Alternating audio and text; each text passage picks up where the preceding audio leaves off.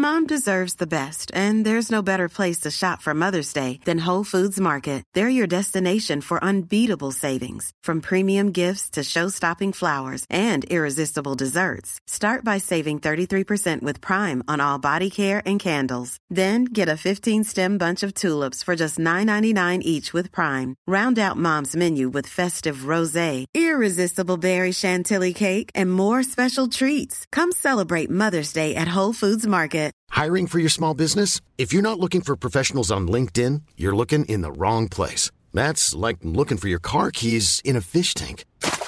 LinkedIn helps you hire professionals you can't find anywhere else, even those who aren't actively searching for a new job but might be open to the perfect role. In a given month, over 70% of LinkedIn users don't even visit other leading job sites. So start looking in the right place. With LinkedIn, you can hire professionals like a professional. Post your free job on linkedin.com slash people today.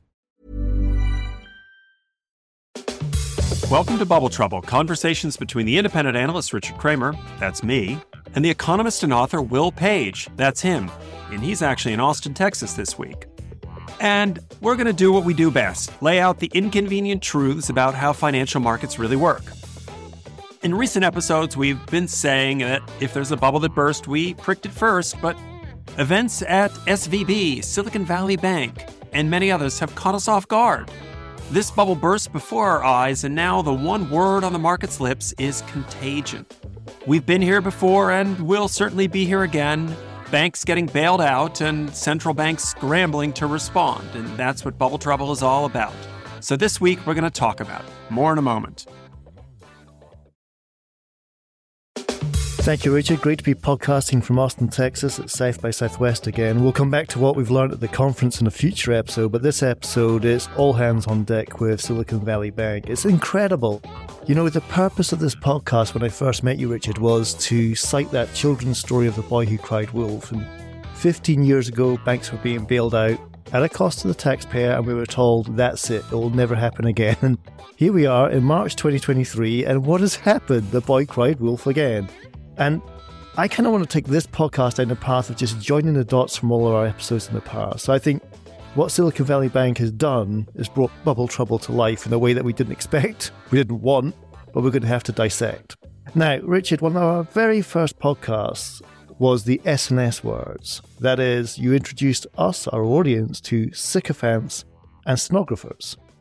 So let's hear it out. You have a bug in your basement about the sycophants and stenographers on Wall Street and in the financial sector. What were these sycophants and stenographers saying about Silicon Valley Bank in the years and the months and the weeks before the collapse? Will, that is one of my favorite catchphrases, sycophants and stenographers. And I know it doesn't roll off everyone's tongue. Certainly with a Scottish accent, it doesn't sound quite the same. But they are the folks who say, Congratulations on a great quarter, and then ask managements, How should we think about? i.e., fill in what we're supposed to tell people. They praise as opposed to appraise. That is your tagline, and it's a fantastic one. So many banks were still recommending SVB stock literally days before it collapsed. Days? But this is really days. So Goldman Sachs was recommending S- SVB stock and maintained its buy rating and actually raised their price target six days before it went no. bust. Yep. And this is part and parcel of a VC boom that just left a lot of money sitting around and a lot of conflicted parties that had to figure out what to do with it. Now, what you really need to understand is that everyone has skin in the game here. The banks recommending SVB stock want SVB to keep funding risky companies that they hope one day they're going to get a role taking public. The VCs want someone to help them borrow and fund those companies that doesn't ask all the pesky questions about risk that bigger and better organized banks might. And there was a huge surge in U.S. venture backed investment activity that took place in the last couple of years. And a lot of that money ended up on the balance sheet of Silicon Valley Bank. And so it's kind of natural that you have Goldman Sachs, but also Wells Fargo and many other banks recommending their stock because they wanted to see them succeed. Incredible. I've just come up with a new strap line for our sycophants and stenographers perennial rant, which is you have independent analysts like yourself, but then you have dependent analysts. Like the interdependencies in this business really have come to the fore here. And I want to ask a dumb kid in the classroom question, which I'm sure is on the lips of many of our listeners. which is Silicon Valley Bank. I mean, I follow financial markets, I follow your work, Richard, but wasn't a household name to me when its whole thing went belly up. How big was it? Was I just off the radar here, or is it a relatively small bank in the wider scheme of things? Well, you weren't off the radar in the sense of you weren't in California, where Silicon Valley Bank is primarily located and has branches and a presence, but it did have a $200 billion balance sheet. And indeed, their management lobbied regulators to get the levels at which you would have to perform what's called a stress test mm-hmm. lifted from 50 billion to 250 billion so they could stay under it and stay under the radar. But they still had quietly built up a huge business, becoming the bank of choice to all of those VC funded startups that we've had fun skewering on bubble trouble. So that stress test, just to be clear, that in layman's language is like a shock absorber the bank has to have should the times get tough. Is that fair comment? Well, since the 2008 financial crisis, the central banks and securities regulators of the world have asked banks to consider what would happen in a worst case scenario because they want to avoid the privatization of profits and socialization of losses situation we had to go through in 2008. Nice. And obviously that led to a decade of difficult decisions and austerity and all sorts of other terrible things. So they force banks to consider the worst case scenario and make sure those banks have sufficient resources to withstand the hundred year flood that everyone thinks these recurring financial crises always represent. Got it. Very clear. Now, I want to, of all the jokes that you've never laughed at on this podcast, Richard, my favorite one is when you ask an investment banker about the moral hazard, and the investment banker's response goes like this Well, I understand what the second word means, but you need to explain to me what the first word stands for. That is morals.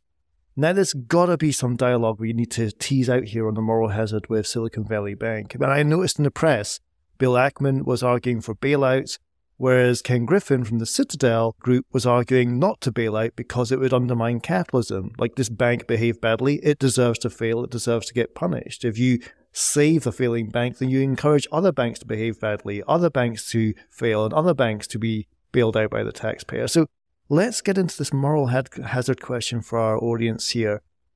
How do you see, firstly, the debate playing out between to bail out or not to bail out? And secondly, what position would you take yourself? Well, let's sketch out, if I can, some of the aspects of bailouts, because in this case, the Federal Deposit Insurance Corporation that is making depositors whole is actually funded by the banks. Now, we can debate over time whether the banks will be forced to raise the fees that they charge to consumers. And so, indeed, this will end up hitting the average person. But this is not a government or taxpayer bailout the way it was 15 years ago. The problem is in a transactional system, there are always going to be counterparties who benefit, someone loses, and someone wins. And in a way, there's never going to be unanimous opposition to bailouts because someone is going to be on the other side of them saying, We need help, help, bail us out. What's the solution? You could have perpetual bailouts and guarantees, in which case the moral hazard would go crazy because anytime you had losses, you would run screaming to the government and say, Please, can you make me whole? Or you could have a perpetual let them fail policy. And as long as that was the case, you could have a lot worse outcomes that might cause systemic risk in the system. So, part of the problem here is that the government and indeed the banks with their instruments like the FDIC are picking winners and losers. And they're deciding which banks to help out and which to let go to the wall.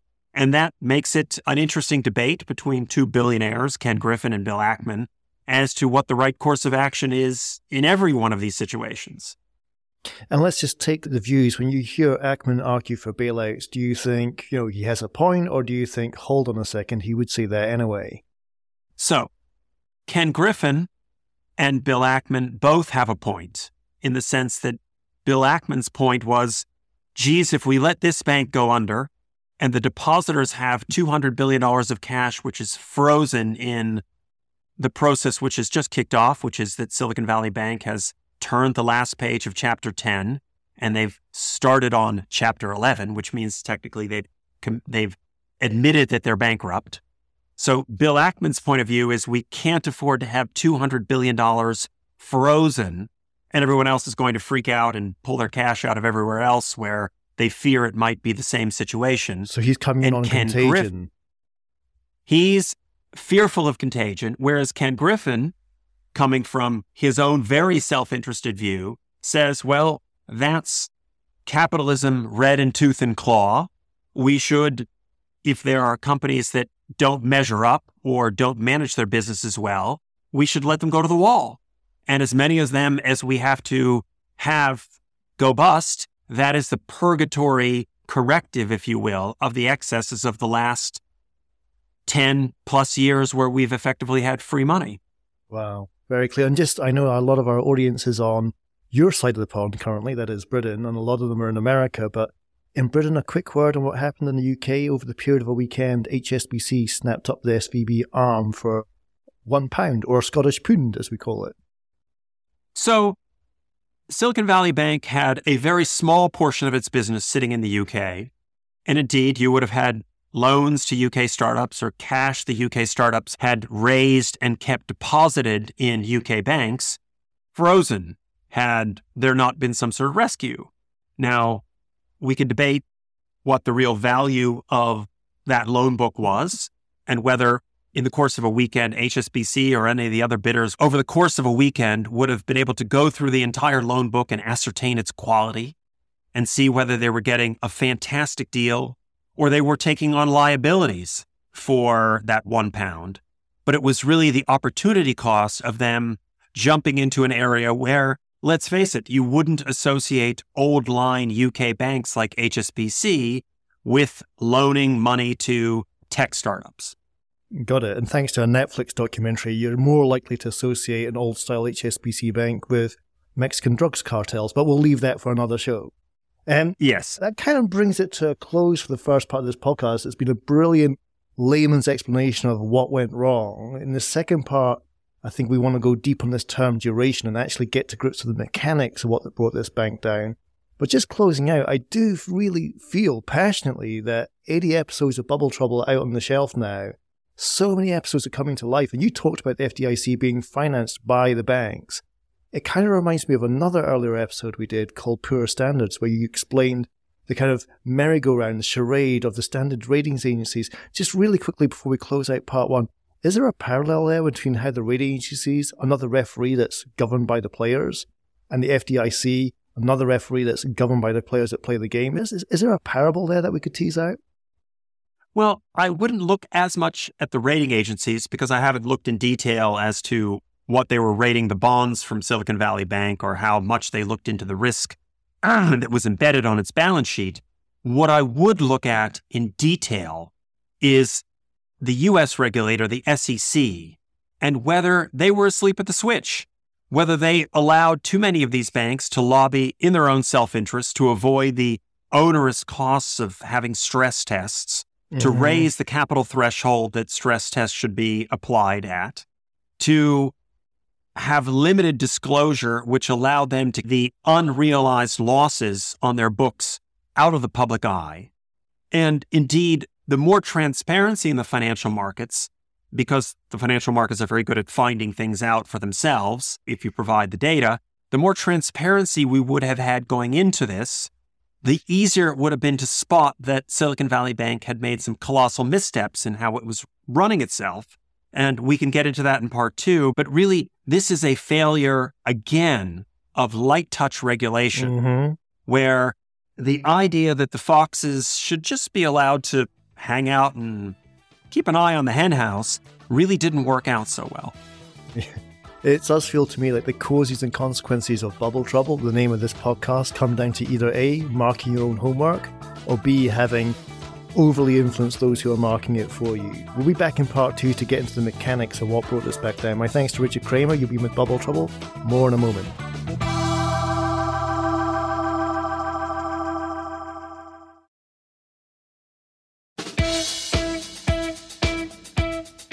Back with part two of Bubble Trouble. This time we're dissecting the collapse of Silicon Valley Bank with Richard Kramer, who's putting it all into layman's terms for us, keeping it jargon free as he does best. And now we're going to turn to a technical concept. And just to stress, I'm economically trained, but I am jet lagged out of all control, so I'm on par with a lot of our audience who might not have the economic training.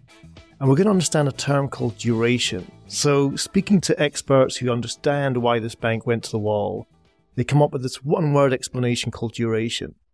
And I want you to tease that out for our audience in as simple terminology as possible. I mean, treat us as the dumb kids in the classroom as you walk through this. If duration is the cause of the bank collapsing, what is duration? So, duration refers to a mismatch of how long you might be locked into assets mm-hmm. and the much shorter time frame where you might have to make good on liabilities. And in this case, SVB made a very bad bet on interest rates. And the speed in which interest rates rose caught banks like SVB off guard. And one of the things we'll come back to a little later is how important risk management and matching those assets and liabilities on the similar time scale is to big banks. Now, and just quickly on there, and how important it is to have a chief risk officer, which SVB didn't have for I think nine months running up to the collapse. Nine months, indeed. So. Let me give you a real world example, which is going to be close to home for you, Will, uh, literally and figuratively. So imagine you have a lovely new house, and let's say it's worth two million pounds, and on this you have a million pound mortgage. So you have a 2 million pound asset and a million of a 10 year mortgage debt. And you get builders in to do a loft conversion and a back garden extension and a bunch of work. And when that's all done, your house is going to be worth 3 million. But you need to pay those builders 500K to get the work done. And as you pay the builders for materials and the work, and you still have 100,000 a year in your mortgage payments, so you have a, this long duration asset, your house, which you hope is going to rise from 2 million to 3 million when the work is done, but your short duration liability just went from 100k to 600k. Now, you gross that up to 200 billion of deposits and assets with a lot of those assets being long dated and locked in to lower interest rates while the liabilities were rising with the speed of inflation and hopefully that gets across the mismatch of duration where Got the it. assets had a very long life and were locked in, but the liabilities were things that needed to be addressed, especially when people started pulling their money out. And of course, giving people their deposits back is one form of liability. I'm sure a lot of our listeners who are buying doer uppers around London town are quickly rechecking their mathematics now as well. Well, and again, it's the reality of cash costs going out the door versus the duration or the time scale of realizing the upside on assets. And yeah. usually asset growth is is slow. You have a house and it appreciates a little bit every year. What we've seen in many parts of the economy and many bubbles have formed because of this is when you had free money, you had assets which appreciated very quickly because there was no cost to borrow. And what we've gone through is the fastest ever tightening cycle by the US Federal Reserve. Within less than 12 months, interest rates effectively went from zero to four to 5%. Hmm. And that caught lots of banks and lots of financial institutions and lots of companies off guard because they were proceeding on the basis that the cost of capital would be effectively free in perpetuity. Just on that, there's a much more sort of macroeconomic question I want to ask, which is about getting back to a new normal. I mean, you're right mm. to hmm. flag that interest rates have gone up, but so too is inflation. And I think we're now at the point where somebody, a 16 year old kid, could study GCSE economics and never lived in a time where interest rates were above the rate of inflation. Mm. That's kind of crazy, right? It's when mm. I hmm. studied economics, there was this obscure moment called seigniorage, which happened in history but would never happen again. All we've had for 15 years is this process where putting money in a bank account loses you money. Now, let's assume that inflation comes down. We're seeing energy prices fall to record lows. Fingers crossed we're going to see progress on that front too. Let's assume that interest rates stay reasonably high. Do you see a position where interest rates are at last above the rate of inflation? And B, what would that new normal, that recognized normal, the stable capitalist model do for markets? Is it going to prevent huh. more bubbles or could it stoke more bubbles? So there's so many things to unpick in that question. It's not a simple one. And I'm certainly no expert on macro policy. And I can tell you there's a major moral hazard problem for policymakers about how they want to approach this. Um, when you look at a 5% interest rate in the US, you have to realize that on a nominal level, when inflation's at 6 or 7 or 8%, actually interest rates are still negative. So it still makes sense to borrow money at 5% if you think your costs are going to go up 6 7%.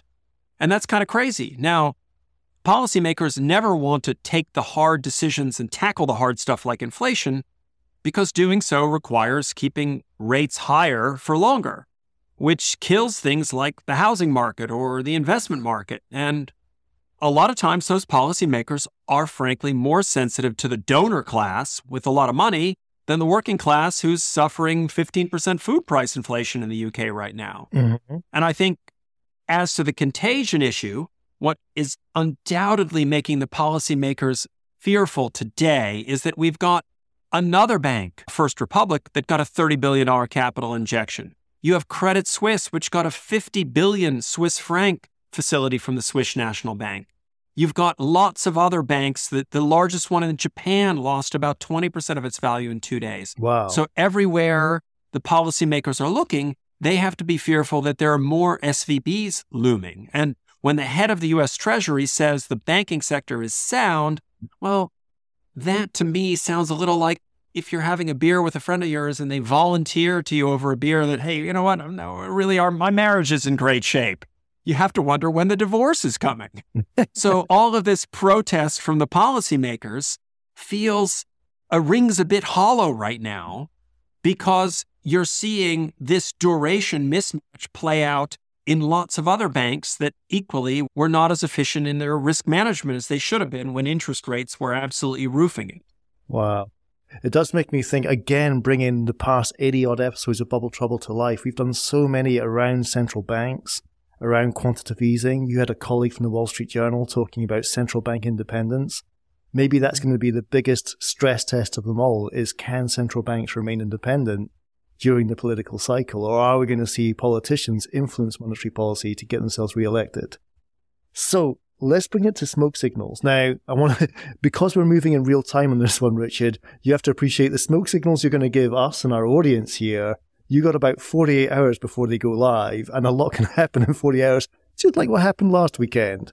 So give us a couple of smoke signals our audience can spot the next Silicon Valley bank. Yeah, look, one of the things we decided when we started Bubble Trouble, we weren't going to do is provide these sort of hot takes on the news. Hey, this is what was in the headlines yesterday, and this is Clickbait. what we think about it. And we didn't want to do that because we wanted to have the smoke signals in particular as a part of the podcast be something that had lasting value, duration value, if you will. Yeah. So I've come up with two smoke signals I want to lay out, which I'll be proud to look back on in a year or two year or five years time and say, well, they're still valid. Now, I think the first one is Silicon Valley Bank is a classic example where, for all the talk of disruption, you cannot just disrupt a sector with different behavior when the laws of financial gravity still apply. So, one very wise commentator said to me in a private email, he said, This has exposed a relative lack of traditional banking sophistication at the company. In other words, they stayed a Silicon Valley bank and a Silicon Valley culture instead of upgrading their banking and treasury and asset liability management and capital management and risk management personnel like they should have when their balance sheet absolutely ballooned. And the CEO of Silicon Valley Bank talked about, hey, they were the coolest bank. And the higher risk clients that they took on were just the new rock stars, even if they could be mercurial. And I think this is going to be a classic lesson that you can't avoid these laws of gravity that if you're going to build a giant bank, even if it's going to be a challenger bank or a digital bank or whatever you want to call it, these laws of gravity still apply. You cannot have assets which are locked up long duration at low income levels and bring on liabilities which are going to be as volatile as these people surely should have known these VC investments that they were chock full of would be. Got it. Got it. That's smoke signal number one. take another draw, inhale deeply, and blow out smoke signal number two. Okay, well, today's markets are really a classic echo chamber in that they are really very liquidity driven. It is crazy to think that the Fed funds rate is still negative with inflation. Mm-hmm. And you're you've got all of these unacknowledged financial problems building up in some of these former boom areas. So, for example, private equity or private capital, private lending. We don't get to see the same kind of visibility in those areas that we do on the big bank balance sheets to the extent that they give any real disclosure. And I think one of the big issues for SVB was they were tied up in that private capital echo chamber. They were in the business of supplying banking services to all of that private capital flowing through VC funds to private companies without the discipline and checks and balances of the scrutiny of the public markets. And it was very easy to come up with the great concept startup that would get valued at $10 billion. But you knew that the asset base underneath those valuations was never stable. It was a castle built on sand. So the second smoke signal is really that you need to beware of the echo chamber. When you have a bunch of different parties telling you everything's going to be all right, that's all the more reason to doubt or question, especially in areas where you don't have good disclosure, what the underlying situation really looks like. And if the answer is, well, we can't tell you because we're private or it would be a competitive disadvantage or we don't want to we don't want to reveal too much, well, there should be a discount for those sort of companies instead of the crazy premium we've seen people pay in the last 3 to 5 years. Well, so don't get hobbled by the herds and the currency of the contrarian can only appreciate in value in times like these. Richard, want to thank well, you. Well, I want before we go back. I mean, I want to go back because one year ago you were at South by Southwest. You were the one who called out to me and everyone, and we had one of our most popular episodes. NFT is not for me. The bubble in these strange digital renderings that someone was so excited to show you on their phone that they just paid five or ten grand for, and isn't that exactly the kind of private capital application where you never really had a way to check what the underlying asset was worth. Yeah. Isn't that uh, another example of where we were commenting a year ago that you were unable to understand how the echo chamber worked? What was the va- what was that underlying value of those NFTs you were proudly having people show you on their phones from South by Southwest and that was just 1 year ago. What does that make you think about the echo chamber? Yeah, I think you've got copyright on the words wash tray because you introduced them to a much broader audience just at the right time as well. But yeah, it, I just think the currency of the contrarian has to appreciate in value during times like these. And I mentioned at the very start of this podcast the difference between an independent analyst like yourself and a dependent analyst like so many others. And I think we're beginning to see a gulf appear between the two two schools of thought, you could say. I've got to say, Lauren Jarvis, who kickstarted Spotify's podcast campaign, said the number one purpose for podcasts was to impress your friends at dinner parties. And one thing no. we've done in part two of this podcast is allowed me and many others to explain duration at dinner parties. So we're, hopefully we're all a lot better off for this but, 30 minutes and, of bubble and there, trouble. And there is one good moral of this story, and that is the folks who didn't do their due diligence, the equity holders of SVB, they got wiped out. Mm-hmm. They went to zero.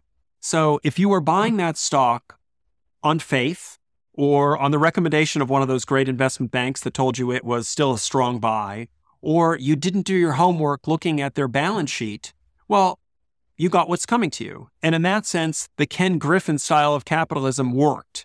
And we can debate whether Bill Ackman was right in calling for all depositors to be made whole, but unfortunately, that ship has already sailed because that decision was taken for the benefit of the wider economy. And I think in this case, looking at SVB stock, capitalism did work because it's today trading at a zero. Fantastic. Well, my thanks to Richard Kramer, a real time podcast with a real time development. I feel like we should say back next week, but we'll be back in 48 hours with a new story about a bank going to the wall. But this has been Bubble yeah. Trouble, dissecting Silicon Valley Bank and we'll see you this time next week. If you're new to Bubble Trouble, we hope you'll follow the show wherever you listen to podcasts. Bubble Trouble is produced by Eric Nuzum, Jesse Baker, and Julia Nat at Magnificent Noise. You can learn more at bubbletroublepodcast.com. Will Page and I will see you next time.